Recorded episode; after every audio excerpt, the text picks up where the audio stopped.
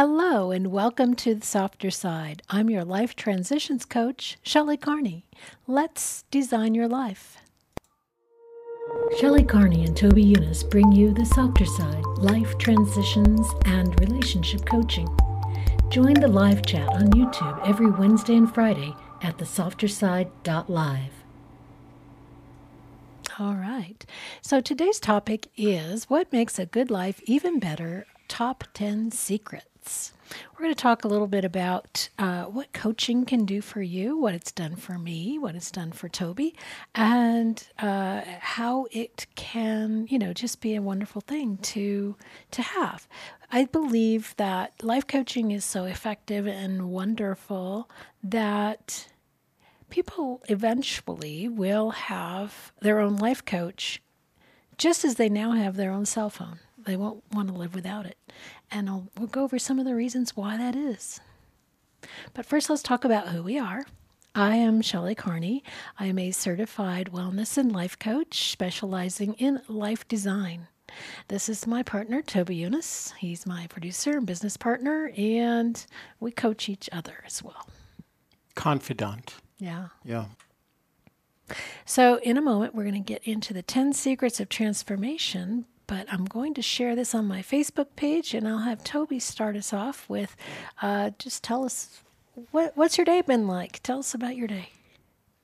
Uh, so uh, I started the morning by uh, finishing up the um, shooting of the video for our other channel. Mm-hmm. Uh, it's not a restoration, and then I had a dental hygiene appointment, uh, cleaning, you know, Mm-hmm. at the VA hospital, and um, that's you have to give yourself an hour to get there. Right. Uh, it's a it's a 32 minute drive, but then it's like 20 minutes to get from the parking lot to into the hospital.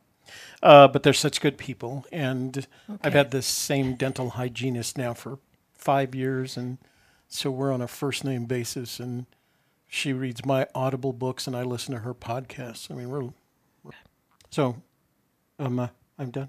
Okay. So Toby went to the dentist and he just got back. So we're rushing around and uh, just want to give him a moment to breathe and settle in. Uh, today we're going to be talking about the 10 secrets of transformation. And this comes from the book Super Coach by Michael Neill.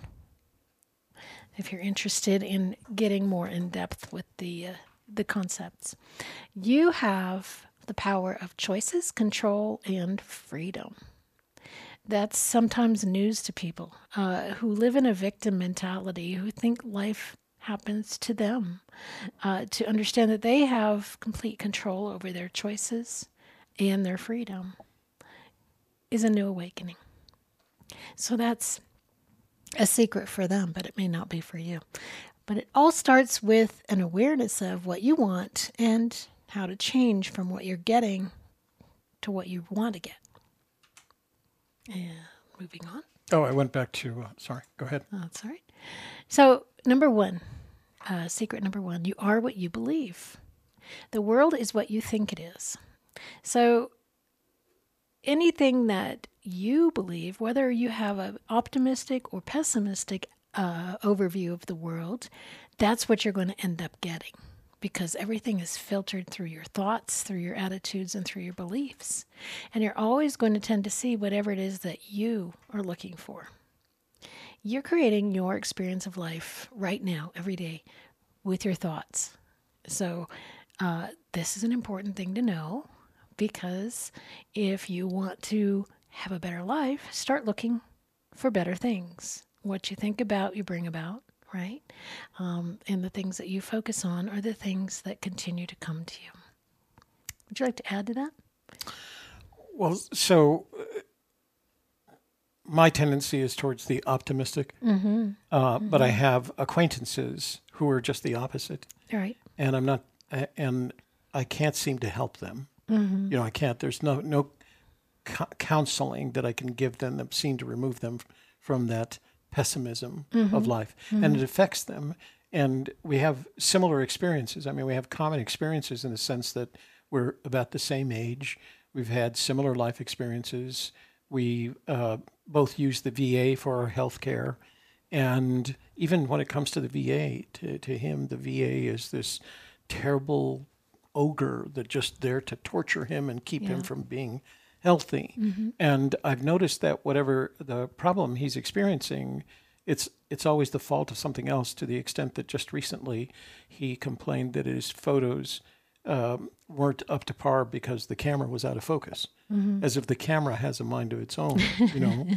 and uh, when the camera's out of focus, I admit my mistake and put the camera in focus.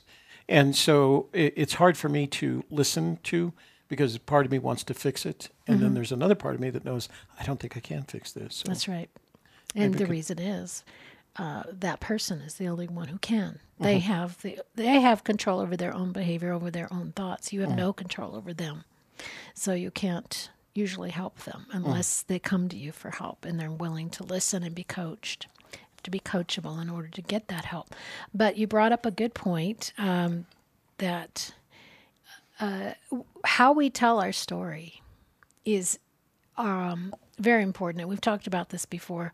Are you the hero of your story or are you the victim of your story? When Toby tells his story, he tells all the good things, right? He talks about his family. He, he loves all of his children. He had a wonderful career that he enjoyed. He doesn't sit there and tell you all the times that he nearly died and how horrible it's been for him and all the health problems he's had to go through in his life. He doesn't dwell on any of that because he doesn't tell his story from a victim mentality. He tells it from the hero's point of view. And we all need to learn to do that uh, because that then creates a hero in us. And heroic things continue to happen in our lives when we f- look at our lives that way. Yeah. Number two, thoughts are powerful, but only if you focus on them.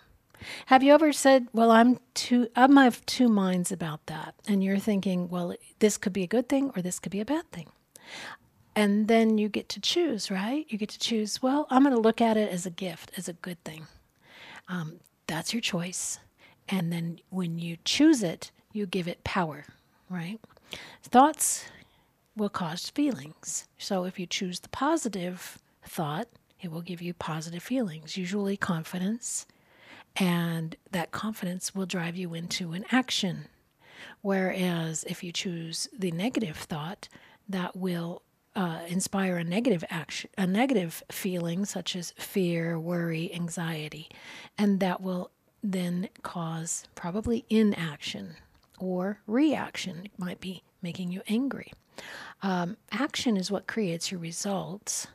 So we want to decide what results we want, what we truly desire, and then work on our thoughts to get us to those results.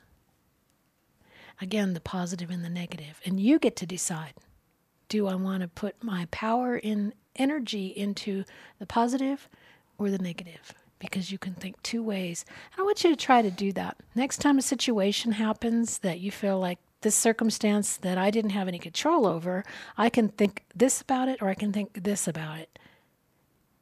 I want you to notice that moment and then make a conscious choice which way you want to go. One one way to do it is ask yourself who you're blaming the problem on, who or what you're blaming the problem on. If you're if you have a problem and it's the fault of the camera and not you, you know, as an example, uh, then you're never going to fix that problem. You're just going to keep blaming it on the camera.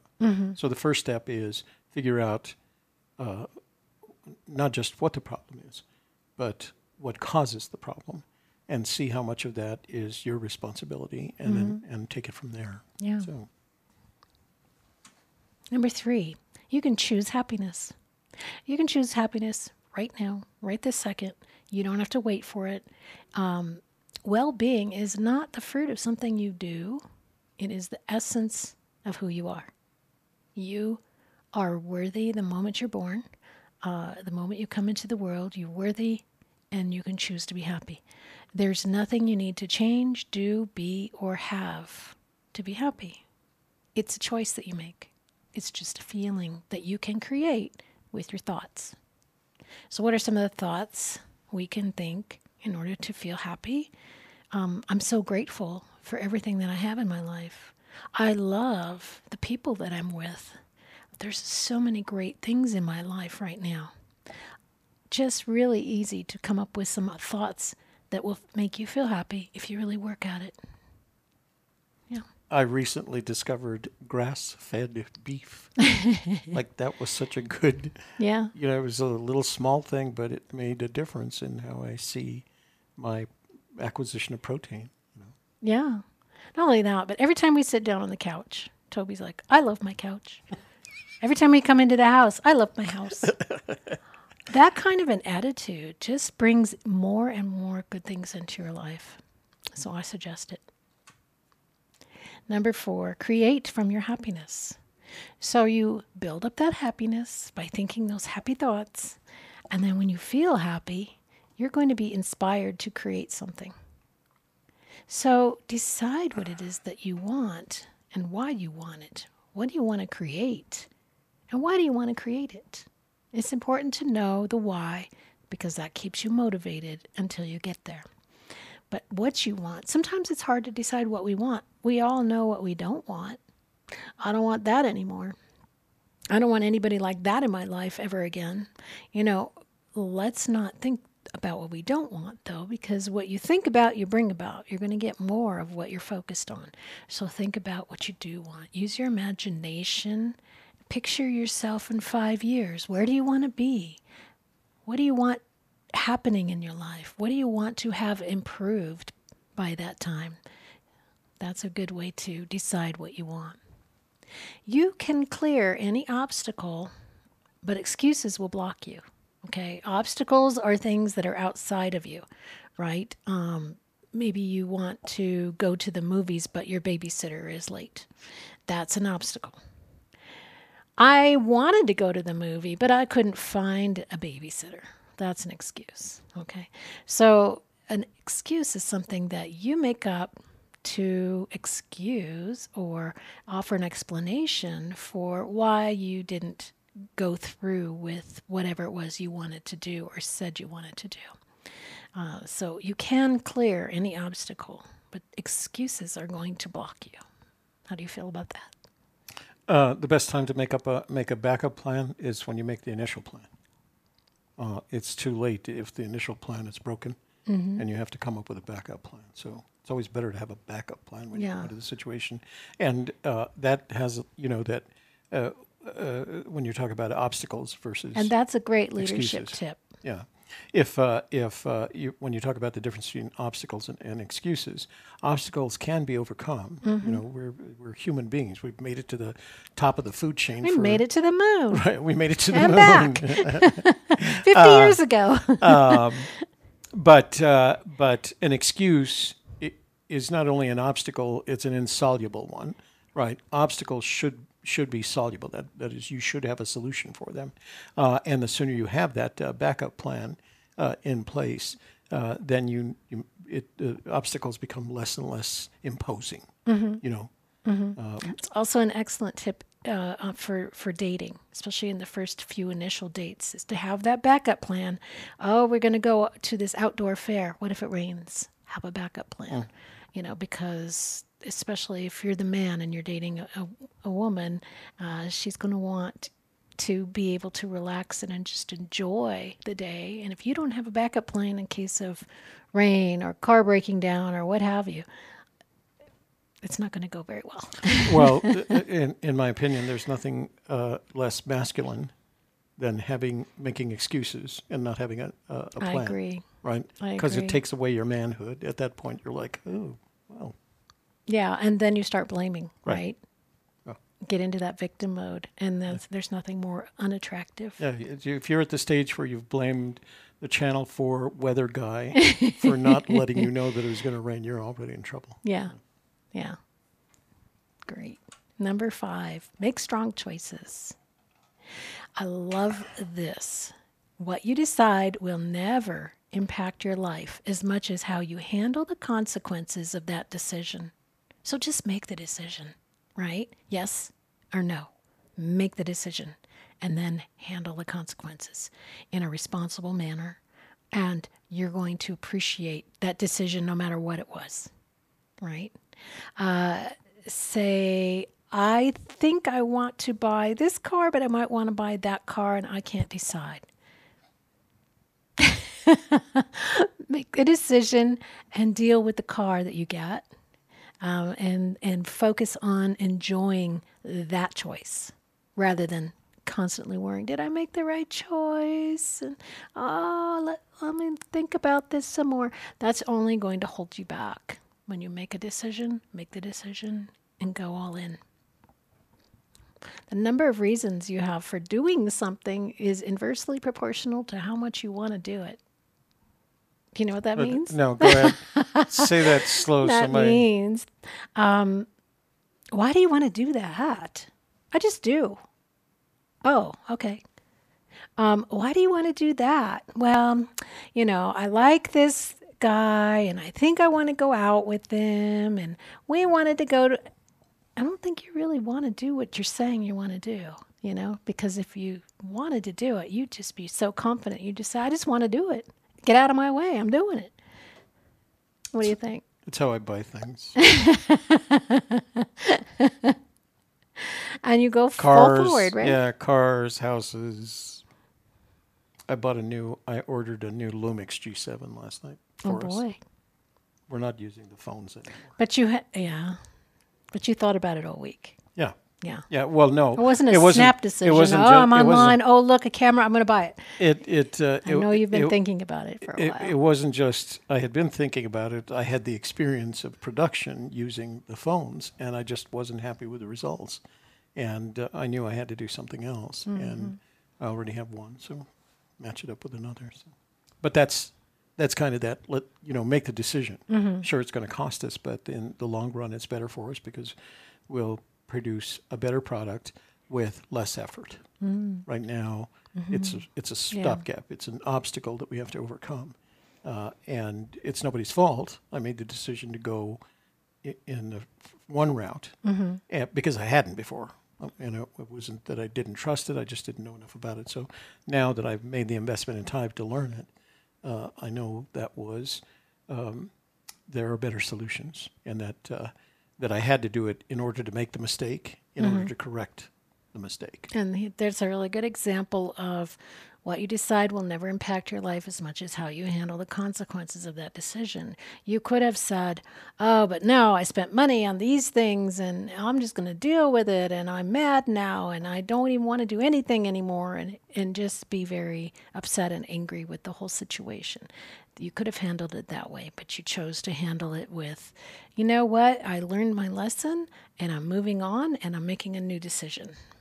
And the advantage is I'll have enough iPhone SEs to last me for the rest of my life. until the batteries die. Mhm. Okay, number six. You're in charge of you. You're not in charge of anybody else unless you have small children. You're not in charge of anybody else's behavior. You're only in charge of you. Being overwhelmed is just a thought. So, what if you've got a whole bunch of stuff to do? And, and you know, I think we've all been there. I've got a whole bunch of stuff to, that I want to get done, and I just need to get it done so that I can do these other things and move on and how, you know, blah, blah, blah, blah, blah. Uh, I'm overwhelmed. But uh, no matter what seems to be going on in your life, remember this you don't have to do anything, they're all choices. You have choices, you have the power to choose not to do something.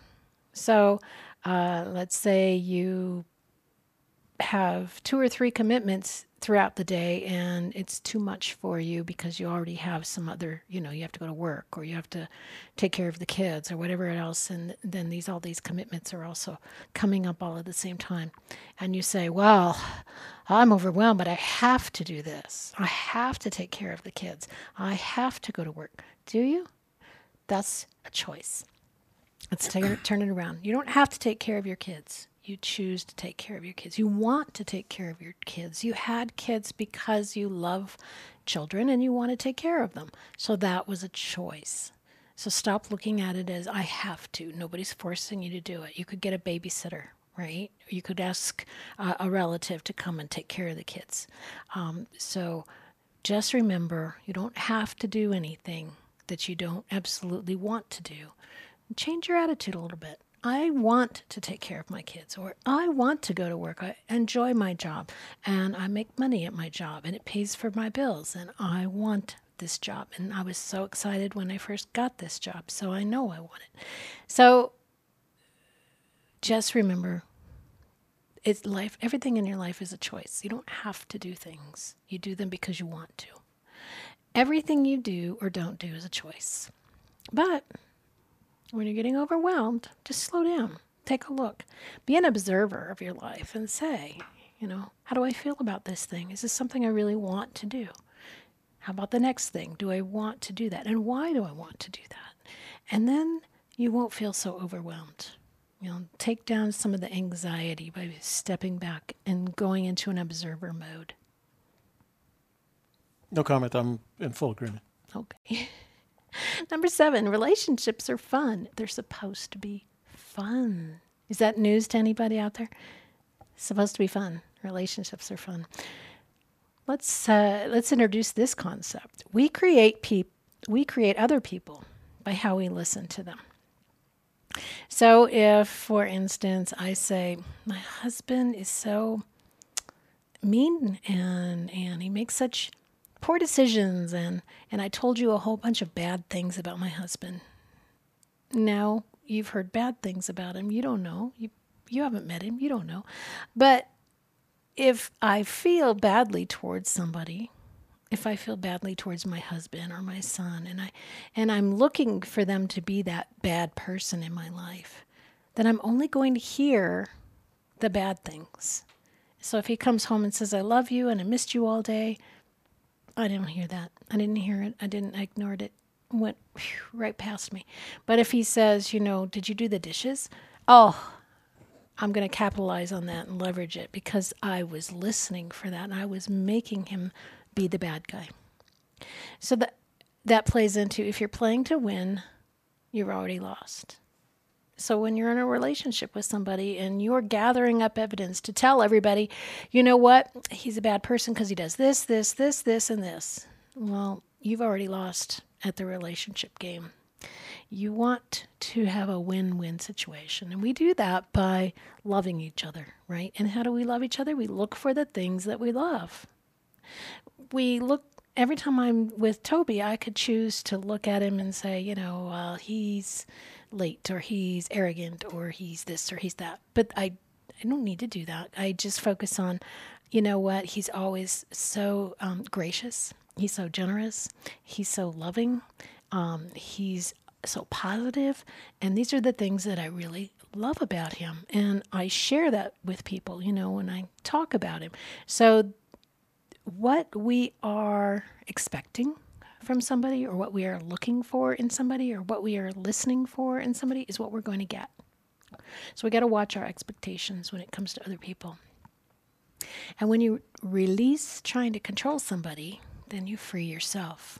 So if I'm trying to control somebody's behavior, so I'm trying to control my son to uh, that he will, you know, do his dishes and do his laundry and and get a job and this and that, and I'm at him all the time. Um, I'm actually not really able to control him. He's an adult. So he's going to do what he wants to do. And probably what he would do at that point is say, you know what, I'm moving out. I'm tired of you trying to control me. And he would just move out. Uh, so that wouldn't work for me. I don't want to control him. I want him to be a happy person. I want him to be a productive person. And I build him up with, you know, good good compliments and, and, and by supporting him until he does find a job and can afford to move out. And in doing that, I free myself because I don't want to have to ma- micromanage other people. That's just too much. I can barely manage my own life sometimes. So I don't want to manage anybody else. So I just release and let them do what they're going to do. And that frees me up to enjoy my own life. I do want to point out that the evil Kevin that Shelley described at the front end of that uh, is nothing like the real Kevin. I was making that up. Who, uh, yeah, that was she was using that as an example because Kevin is just an outstanding man. Uh, he's a good man and he's a good husband from That's what I right. can tell. So That's right. Thank you. Number eight, ask for what you want. I like this. Um, especially hard for women. If you were brought up in a way that was like, you know, be good, be nice, um, you know, uh, pleasing other people, it's hard to ask for things that you want. But you can ask anyone for anything when you make it okay for them to say no. You know, uh, would you have a party for me on my birthday? Absolutely. Well, he could have said no, and then I would have found somewhere else to have a party. It's okay if he says no. Uh, that is why I can ask him and feel okay about it. It's it's kind of a point of view thing, right? And a no is never about you. So if I ask somebody, um, "Would you like to buy my life coaching course?" and they say no, I'm like, "Okay, it's not about me. It's about them. Maybe they don't have the money. Maybe they just don't have the time to put into it. Maybe it's just not uh, in their interest zone. That's okay. That's about them, not about me. Meet your own need for approval, and then you never have to fear rejection. If you feel good about yourself, you know, I did a really good job on my life coaching course. I feel good about it. I think I put a lot of effort into that. I offer a lot of value in that course. So if you don't want to take it, that's okay. I don't fear that rejection because I already feel good about what I've done. Would you like to add to that? There's two things. Uh, number one, um, I I didn't when I started selling as as you're a private business owner in Washington, you end up selling a lot, and there's Mm-hmm. a there's a process, a very rigorous process, but you always have to sell. And at first, I didn't like it. I thought it was beneath me because I was an intelligence analyst and an Mm-hmm. intellectual. Why do I have to sell? And then after a while, I really got to like it. Yeah. I really got to enjoy it. And one of the things that I learned early on was that I didn't handle rejection well. Right when somebody said no, I made the mistake of taking it very personally when it was really like you didn't meet the requirements or you you know your project didn't meet the requirements or your budget is way over our expectations et cetera et cetera. And it took me about two years to get past that uh, it's all about me thing where I, I realized no it isn't. And i actually learned it. I had a very good friend whose name is patrick arnone and he worked for oracle for most of his uh, career and but he was a master salesman. He was the vice president uh, at the time that I knew him. He was the vice president of the government operations division for Oracle, and we used to get together for cocktails and we talk about selling because I really admired. He was about he was he was about twenty years older than me, uh, but I admired his selling skills, and so every chance I'd get, I'd tell him what I was experiencing and see what kind of feedback. And this, we had this long conversation about rejection, and he he reminded me uh, in in several hours worth of conversation, it's not about you, right? and as a matter of fact, if you find out it's about you, if you're the kind of person that is rejected and people are saying, I just don't like you, but get out of sales, right? because one of the keys to sales is you have to be approachable. You have to have, people have to build trust in you. And, and if you're the kind of person that just doesn't give off that kind of mm. energy, then get out of sales. But rejection is not that reflection. They will tell you when it's not just re- rejection. They will tell you when we don't like you. You know, they they don't have any problem saying that. the second thing, uh, the second point I wanted to make is that I was raising my daughters. I used to talk to them about things, and I tried to put it in in phrases that they could that they could absorb easily absorb. One of them was people treat you different when you smile and dress nice, you know. And uh, one of the other ones was don't be afraid to ask. Uh, it pays to be cute. and uh, and so uh, so it, they they picked up on that. Yeah, I've met your daughters. Uh, they picked up on that little thing, and they they they got over the idea that they could be rejected, even because they asked. Right, most of the time, a lot of times, they won't ask because of the fear. Not they; they've overcome that. Um, They uh, most people won't ask because they're afraid of somebody saying no. Yeah. And what what they learned wa- was and practice was if you ask nicely and if you smile when you do it and if you just happen to be cute, you're probably going to get that extra serving of sweet potatoes or whatever Avocado. is. Yeah, avocado, I want exactly. avocado, but I don't want to pay extra for it. Is that okay? and I used to see them. They kind of mastered it. We'd go to a restaurant, and I could see them manipulating that poor waiter. I, and I don't mean manipulating in a negative way, but I knew they were taking advantage of this strategy that I that I had informed them, and they, they just didn't have any fear. Doesn't hurt to yeah, ask. Yeah, yeah. Yeah. So they can say no. Let them say no. Right. It's okay. and it'll be okay. You don't have exactly. to get mad about Right. it. Yeah. Number nine, employ an abundance mindset. This goes along with that. Are you pessimistic? Are you optimistic? Are you having a scarcity mindset or an abundance mindset? This is delving into the uh, financial life, basically. Your well being is not dependent on your bank balance. And I have worked with a couple of coaches who have let me know that they work with, uh, they have worked with people who make millions of dollars, uh, have, you know, a million or f- between one and five million dollars in in savings in the bank or in you know in investments, and um, they still don't feel secure. They still don't feel like they have enough security that they don't have to worry that it'll all disappear the next day. Um, they have that same fear that somebody who only has $5 in the bank has. And that's because it's all about your mindset, what you're thinking. Um, and we just have to remember that uh, financial security comes from your ability to get more money whenever you want rather than how much money you have.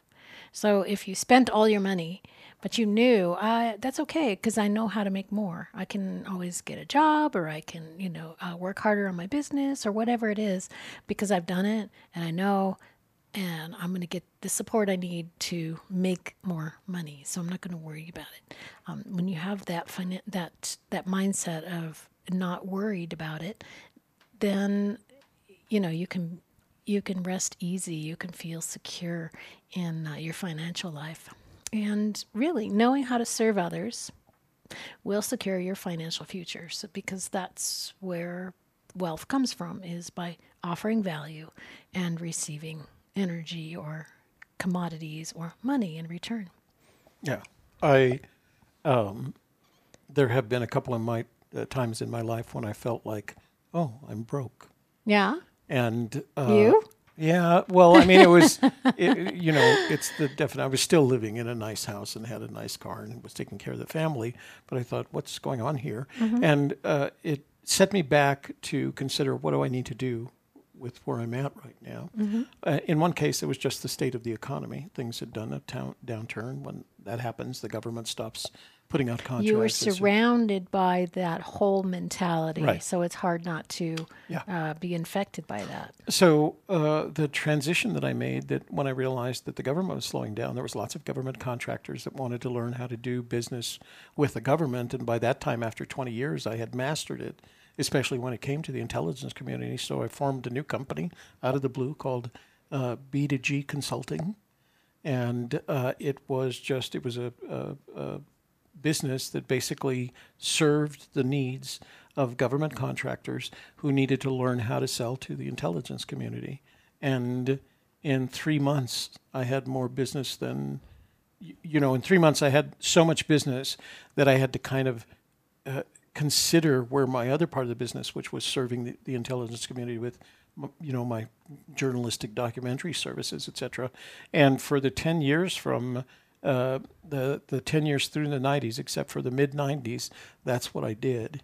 And it was very comforting to know that anytime I wanted to do something like that, even though I had no experience in it, um, in that kind of uh, sales and teaching and training techniques, um, I ended up developing my own my own classes, courses, including sentient selling, which you've heard about. So it was really nice to feel like, okay, yeah, I, I was broke, but all it takes is implementing a new idea to see what happens. So and apparently your daughters know that about you right yeah, yeah, they always they don't worry about me. They say, "Well, Dad, we don't. You always know how to make a living. You know, you, you can always make a living." I'm I'm 70 now. There's a point at which you don't need to make a living. I mean, I'm effectively retired, but yeah, they don't they don't they don't worry about me. yeah I mean, well, they do worry. and I think you pass that on to them Yeah, as well. yeah. They they have that attitude of I can always get a job or you know I can always make money. I can always figure it out. Yeah. They have that that strong um, financial mentality. Mentality and Yeah. motivation, right? It motivate, and they're not greedy. They're not money No. hungry, but they know. but they're not scared of you know, yeah, classic bills are going to kill me and I'm going uh, to lose my house. is uh, Erica, who just recently made a jump away from the comfort of a nice corporate, take care of you for the rest of your life job into uh, being a consultant for a company that's a startup effectively. And that's after she's, you know, married and had her first child, et cetera, et cetera. But, but what she does, as you know, is they call me and we have that long conversation about possibilities and things like that. And then the next thing I know, she's doing something completely different from what she had been doing up until that point. So it's nice to see that. So yeah, so when you and and that's so important because our ideas about money, uh, I would have to say ninety percent of them come from our parents. So if you're a parent, you need to be careful in front of your children about, you know, how you talk about money. I know uh, we I did this wrong. my child, my uh, children are on both ends of the spectrum. My my daughter gets money, she immediately spends it. She can't hold on to it. My son is uh, I won't spend any money, and he's you know he's afraid to spend any money. As soon as he gets more, you know, he holds on to it. Um, he's a little bit miserly. So I think that, and they get that, and it's funny because they both you know in the same family. You would think um, how do you get both ends of the spectrum in, in one family like that? But uh, they pick up on different things that my husband and I would say or talk about, you know, and and you know what they pick up on, they hold on to according to their outlook on life. You know, are they optimistic or pessimistic? And mm-hmm. you know, are they afraid of what's going to happen in the future, or let's have a party today? You know, so got to watch that as a parent. Number 10, hope for the future. Speaking of the future, hope is an invitation to enjoy the possibility of what you want while you work on the eventual outcome. So many people are like, well, you know, knock on wood, or uh, don't jinx it, or, uh, you know, don't talk about how much money we make, and, you know, um, because then it'll all go away. And this, and um, we have a friend who is uh, Gail Rubin. She's called The Doyenne of Death, and she put out a, uh, a book.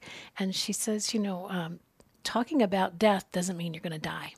You do need to talk about your death. You do need to plan for it. And, uh, you know, it's just the same with anything else. Uh, It's okay to talk about it. It doesn't mean you're going to die. It doesn't mean you're going to you know, not get that job that you've been wanting or, you know, not be able to afford things because now the money's disappeared because you talked about it.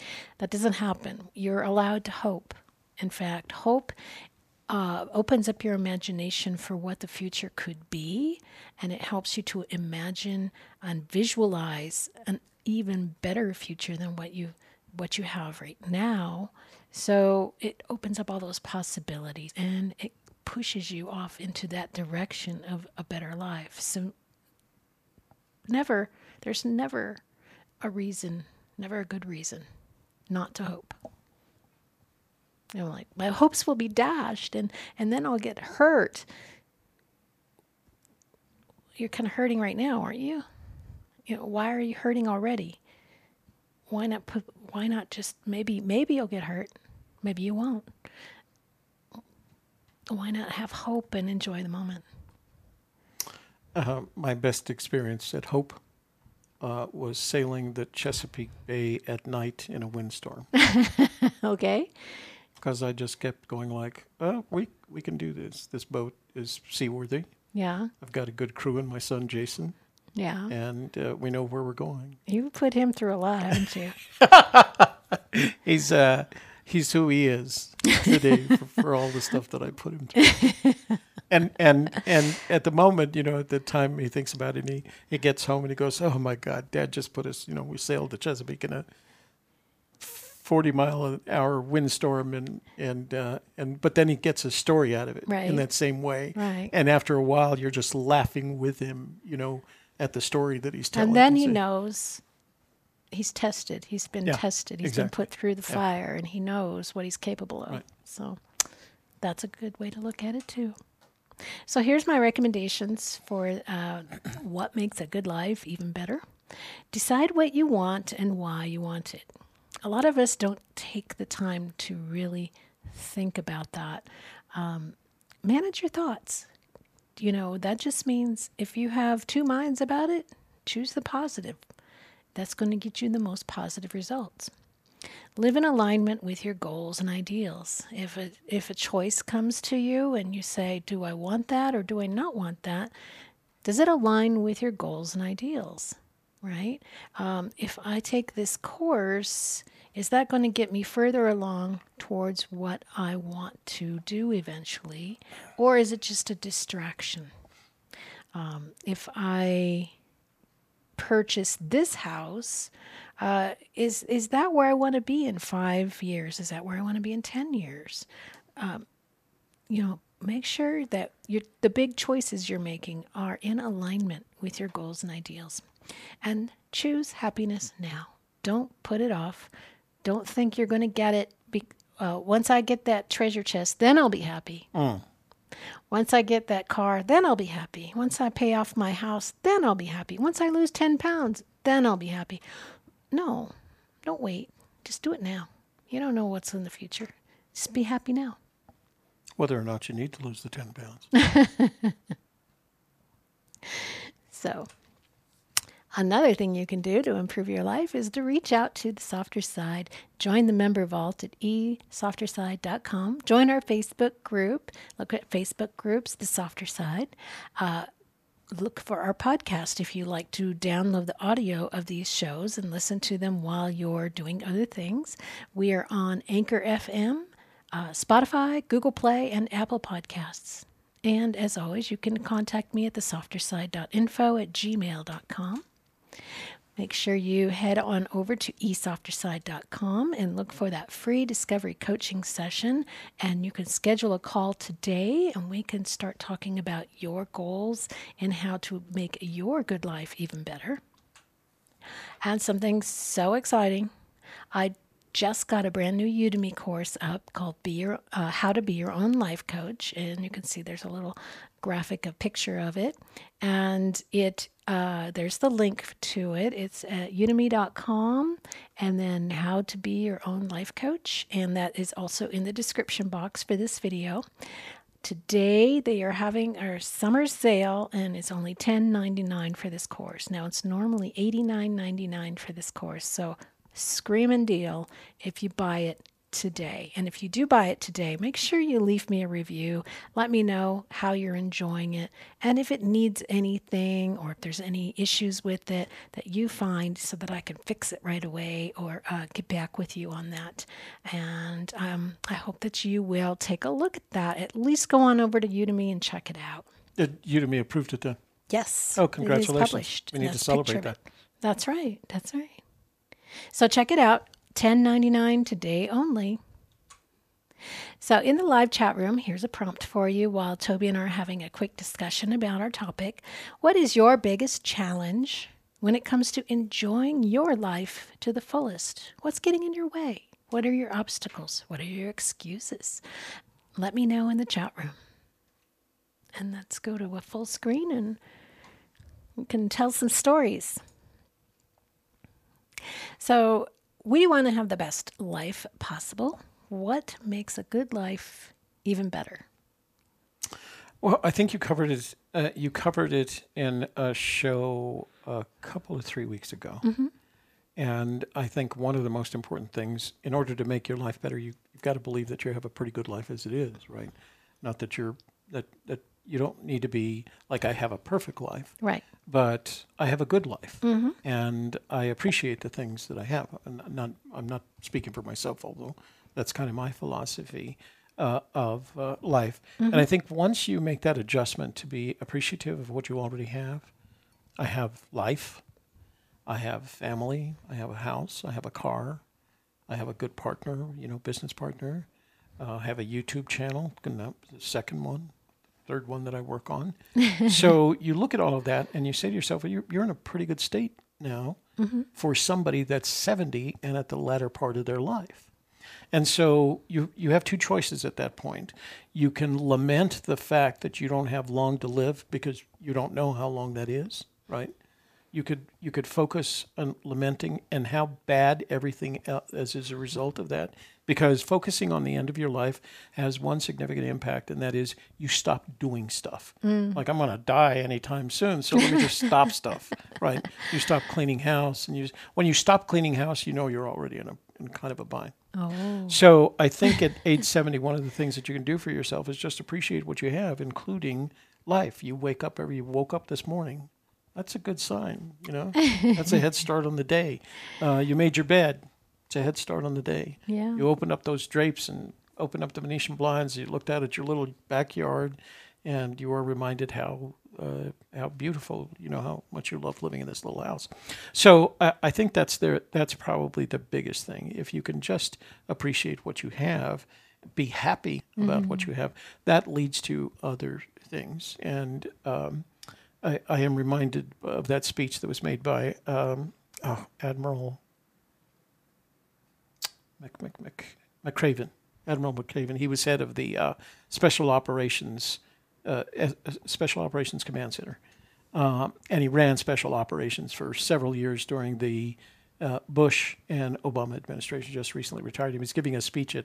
He was asked to give a, a commencement address at uh, high school, and um, he's the one. He's the one that said, um, "Start your day by making your bed." Right. Start your day by making the bed because if you can do that, you've accomplished something and you can go on with the rest of your day. And I- think it's really important to look at the day as opposed to uh, I wake up and I just think about all the bad things that are going on in my life and how terrible life Or is. all the things I got to get done today. Right. It just make your bed, then take a shower, brush your teeth. One thing those, at a time. Those little one thing at a times kind of uh, goes through it, and it's not a schedule. It's not a requirement. It's just gonna. Even if I don't have any place to, I'm not going to work every day. Uh, the only place I have to go is mow the lawn on Saturdays and stuff like that. But I go through that process. I make my bed. I take my shower, brush my teeth. I put on fresh clothes, you know, et cetera, et cetera. And that gives me the minute I come out here, I feel like, eh, it's a good day already. You know, I've accomplished things. The second thing I was going to recommend was um, uh, I, I don't know how many folks out there have read uh, Dale Carnegie Dale Carnegie's The Power of Positive Thinking, but it was a sales book. It was designed for sales people to read, um, and I had read it. My my father actually had a copy of it in his library, and I it, I I didn't read it when I was young. It wasn't until much later, probably when I was in my early to mid 20s as my career was starting to develop that I read it.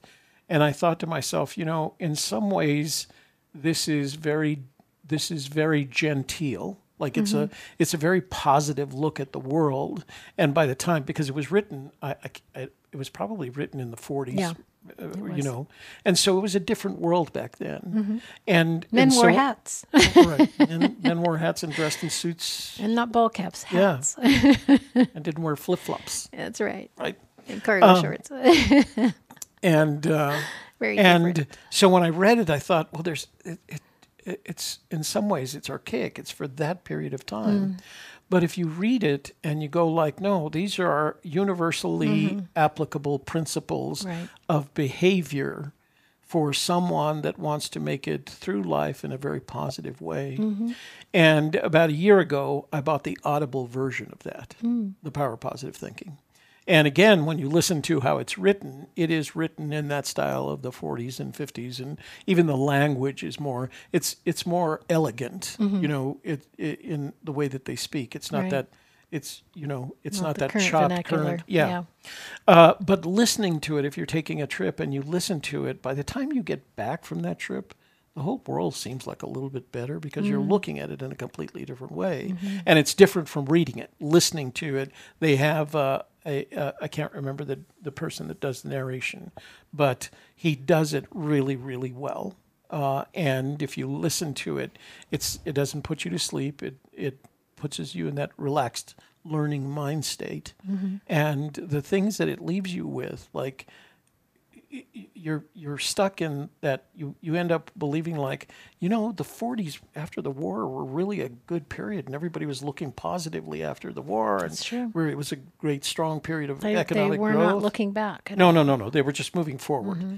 and uh, and it was written about that time as sales grew as a as a profession, Mm-hmm. right? Up until that time, sales was going from door to door and selling vac- vacuum cleaners, and now we were building corporations. Fuller Brush man. Right. we were building these huge corporations that required salespeople who had skills not to sell a ten dollar Fuller brush or a five dollar Fuller brush, whoever they, whatever they were, but now big contracts worth hundreds of thousands, if not millions, if not billions of dollars, and that required a different kind of sales professional and one that had that positive, no no defeatist. Uh, I can accept no as an answer, right? The only thing, the only thing I never agreed with Dale Carnegie was uh, never say no. Just keep going back until they say yes.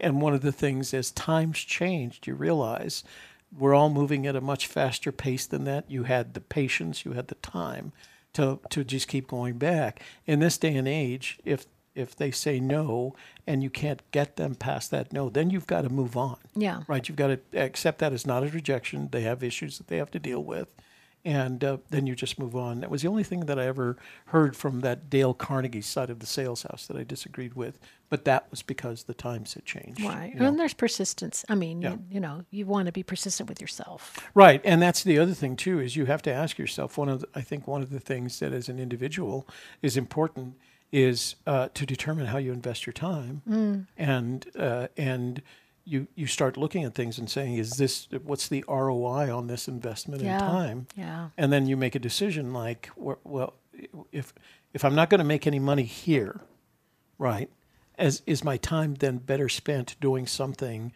someplace somehow that is going to make me that better return on investment without hating them, without you know like, eh, let's let me just step away from that and move to something else that's a better uh, ROI. Now, eh, being retired, uh, I don't have as big a you know as we used to call it in sales bogey. I don't have that bogey that I'm constantly pursuing. I'm not raising a family per se, Yeah. so it's a lot easier now just to say, oh, I, uh, that doesn't make me happy. I'm going to go do something that makes me happy. Yeah. A lot less stress. Yeah, yeah. Who needs it? That's right. So Well, uh, and how do I make a good life even better? I have a really good life. I'm very happy, but I do want more. Right? I want uh, I want a business that's growing and thriving and making a lot of money. Um, then my husband can retire and he can do something else. You know, he's always had to be the one to work and to support us. And um, while I, were, you know, how I was at home with the kids, or I was working part time so that I could be there for them when they got home from school, or taking them to school, and all of that. So, um, but now that I, you know, my kids are grown, what can I do to make my good life even better? I want to uh, grow my business. So what am I doing? I'm getting coaching. I've got, uh, you know, I am in uh, life coaching, uh, which covers a whole range of topics. I have a um, a business coach, and I'm getting, uh, you know, all kinds of great coaching on internet business. So um, that's how I make my good life better is by seeking out that support that I need uh, to fill in those knowledge gaps so I can move ahead um, with that help. Uh, so I suggest that as well that if you have gaps uh, and you are feeling dissatisfied, that you look for coaching in those areas that are not working well for you and make your good life even better. So let's see what's going on in the chat room. it's been uh, pretty quiet. We do have some folks in there, but everybody just said hi. Joe S is in the room. Davio's in the room. Joe, Davio. And Davio says you're stunning in blue. Very nice. Thank you. um, uh, Sam Leno is in the Oh, room. hey, Sam. Good to see you uh, again. And Deborah Jensen. All right. Uh, she, Deborah. she's like my you. mom would always say. You have to have a plan B. right? Plan B. Backup, bla- Back backup plan. Yeah. And, and Always have a backup. uh, uh, That was my motto as well, yeah. especially when you have little kids, you know, um, and always be prepared and always have a backup, you know, because what if you go to take your kids to the zoo, uh, you know, f- and mom's group, stay at home mom's group, and we're all going to the zoo today, and now it's raining. What do you do? in the military, Gotta have backup. In the military, there's an old uh, saying that says your battle plan uh, is ineffective the, f- at the first engagement. You Yeah. know, the first time you come in contact with the enemy, Yeah, it changes. it changes, and you've got to have a, a plan B, a C, D, E. And it's the same in life. Yeah. I mean, you can make all the plans you want, but if it involves other people behaving in a certain way, it may or may not happen. May not, right, exactly. You know? All right. Well, thank you so much for being here. And for the softer side, I'm Shelley Carney. Thank you for listening to The Softer Side with Shelley Carney and Toby Younis. Please write to us with questions or ideas for future shows at thesofterside.info at gmail.com and visit the free member vault for more great tips and ideas at esofterside.com.